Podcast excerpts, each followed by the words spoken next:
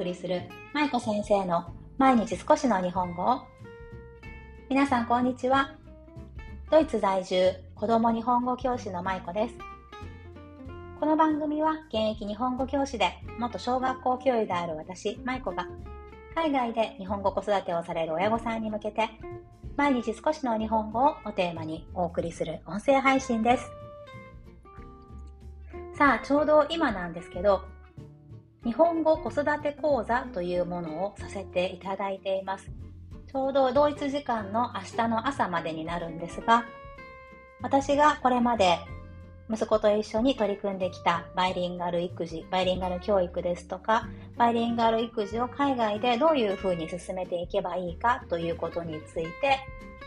系統を立ててお話をさせていただいたり、また私が小学校とかあと特別支援学級の担任をしていたりしたこともあったので、まあ、そういった経験も踏まえながら海外で子育てをするときに役立つ tips だったり、まあそんなもろもろをいろいろとお話しさせていただいています。で、その日本語子育て講座がちょうど明日、ドイツ時間の明日終了するんですが、今皆さんから続々とインスタグラムの DM だったり、あと投稿とかストーリーズのシェアだったり、それからアンケートで皆さんのご感想を書いてくださったりね、そういうふうにたくさんフィードバックが今返ってきていて、すごく嬉しいなと思って、一つずつじっくりと 読ませていただいています。受講された方、そしてシェアしてくださった方、ご感想を寄せてくださった方、本当にありがとうございます。この日本語子育て講座はちょうど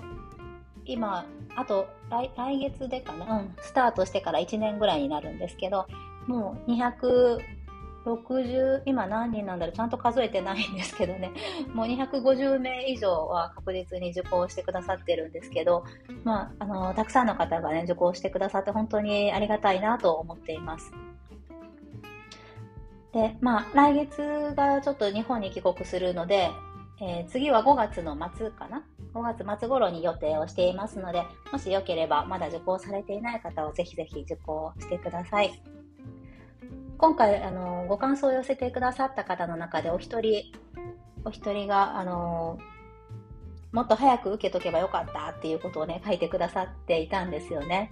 で、実はそれってこの方だけじゃなくて、これまでのご感想の中でも結構多くの方が書いてくださっていて、本当に私も海外に出てすぐ知りたかったことっていうのをギュッと集めているので、なので多分、まあ、そう感じていただける方がすごく多いと思うんですよね。なので、はい、ぜひ、あの、もしよければ皆さん受けてくださいという話でした。はい、前置きが長くなりました。すいません。ということで今日はですね、バイリンガル育成、えー、バイリンガル育成に一番大切なことというテーマでお話をさせていただきます。海外に移住してからそして子供を私ドイツで産んだんですけどね。もう海外に移住して子供が生まれてからバイリンガルを育てるっていうことに対してのイメージが大きく変わったんですよね。皆さんいかがでしたか？日本にいた時ってそんなにバイリンガルとかバイマルチリンガルってあんまりこう奥が見えないというか、まあ、奥が深いことすらも知らなかったので大変さとかも全く分からなかったですしまあ、2言語3言語に触れていたら自然とバイリンガルになるんじゃないかなって思っていた時期もありましたでも実際自分が海外に出てそして子育てを始めて勉強をたくさんしてようやく気づいたことっていうのがああ日本語教育バイリンガル教育ってこんなに奥が深くてそしてこんなに大変なんだなっていうことなんですよね。で今日のテーマのバイリンガルの育成に一番大切なことなんですが結論からお話しすると一番大事なことっていうのは2つの言葉をきちんと使い分けすることができる状況。それを作り出すこと。これが最も大事なことなんですね。特にバイリンガルに育てるのにこうなんだろう。皆さん多分ね自然とバイリンガルにするにはなんとなく限界があるなって年齢のねリミットがあるなっていうことは感じられてるかなと思うんですよね。で、それはまあ間違いではないんですけど、バイリンガルにするためには大体これぐらいの年齢がいいですよっていうような時期。あの、前に臨界期のお話の時にもちょっとしたような気がするんですけど、第129回、バイリンガルになれるリミットは何歳？という放送があるんですが、そちらの方を詳しく聞いていただきたいんですが、子供は2言語、3言語、3言語以上を習得するときに小さい時からそれを始めることによって自然と複数の言語を習得できる力があるんですね。自然習得ということですが、で、その状況を、その、その状況にあるうちに、ちゃんと2言語、2つ以上の言葉を使い分けができる状況、これを作り出すということです。で私はその使い分けっていうものをねちゃんとできてるかなっていうふうに考えてみたんですね。まあそうすると今のところはですが、まあ、息子は今日本語とドイツ語の環境で育っているんですが今のところはまあ家庭内とか外とか、ね、家庭の外とか考えてみるとしっかりまあ使い分けはできているかなと思います。例えば私とだと日本語で話すんですよね。息子は日本語で私と必ず話しますし、そして夫もあの何度も話しているように日本語がうちの夫は日本語ができるドイツ人なので、なので夫とも日本語で基本的にお話をするんですね。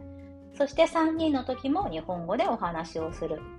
ただ、息子が外に出た時、幼稚園ですとか、あとは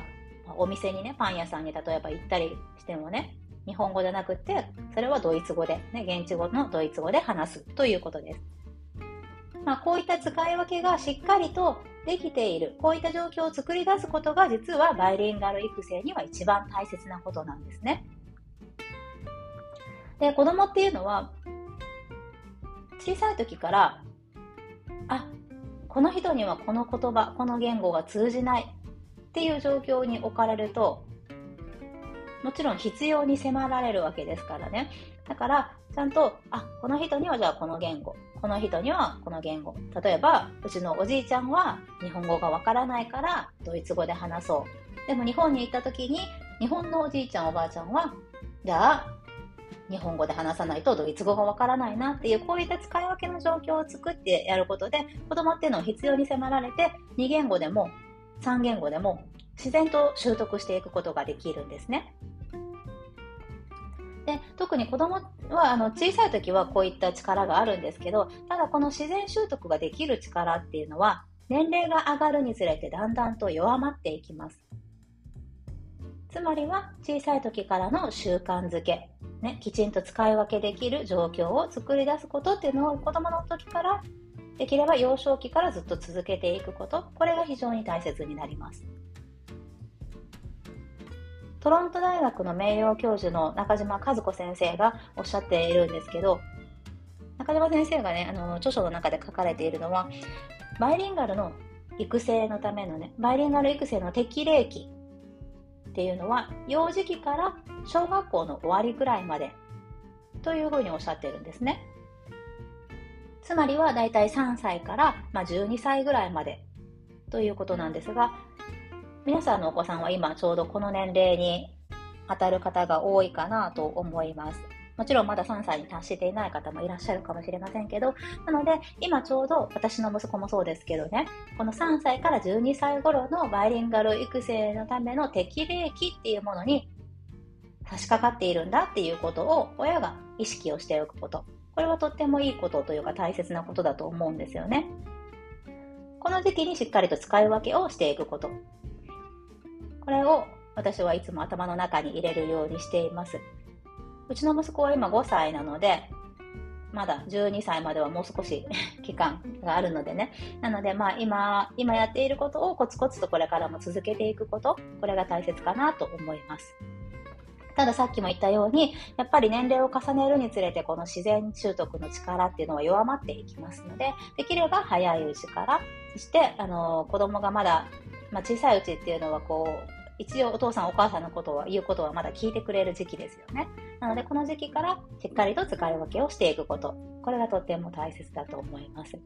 はい。ということで、バイリンガル育成に一番、バイリンガル育成に一番大切なことということで今日はお話をさせていただきました。結論は、2つの言葉をきちんと使い分けすることができる状況を作り出すことということです。自分はこういった状況を作り出せているかなっていうことをね、ちょっと頭の中に 考えてみてください。もしこれができているようでしたらそのまま続けていけばいいし、もし、あ、ちょっと最近あんまりできてないなとか、使い分けがあんまりはっきりできてないなっていうような方はね、ぜひぜひこれからどうしていけばいいかなということを考えていただけると幸いです。はい、ということで今日も最後までお聴きいただきありがとうございました。まいこ先生の毎日少しの日本語を引き続き一緒に頑張っていきましょう。ほなまたね。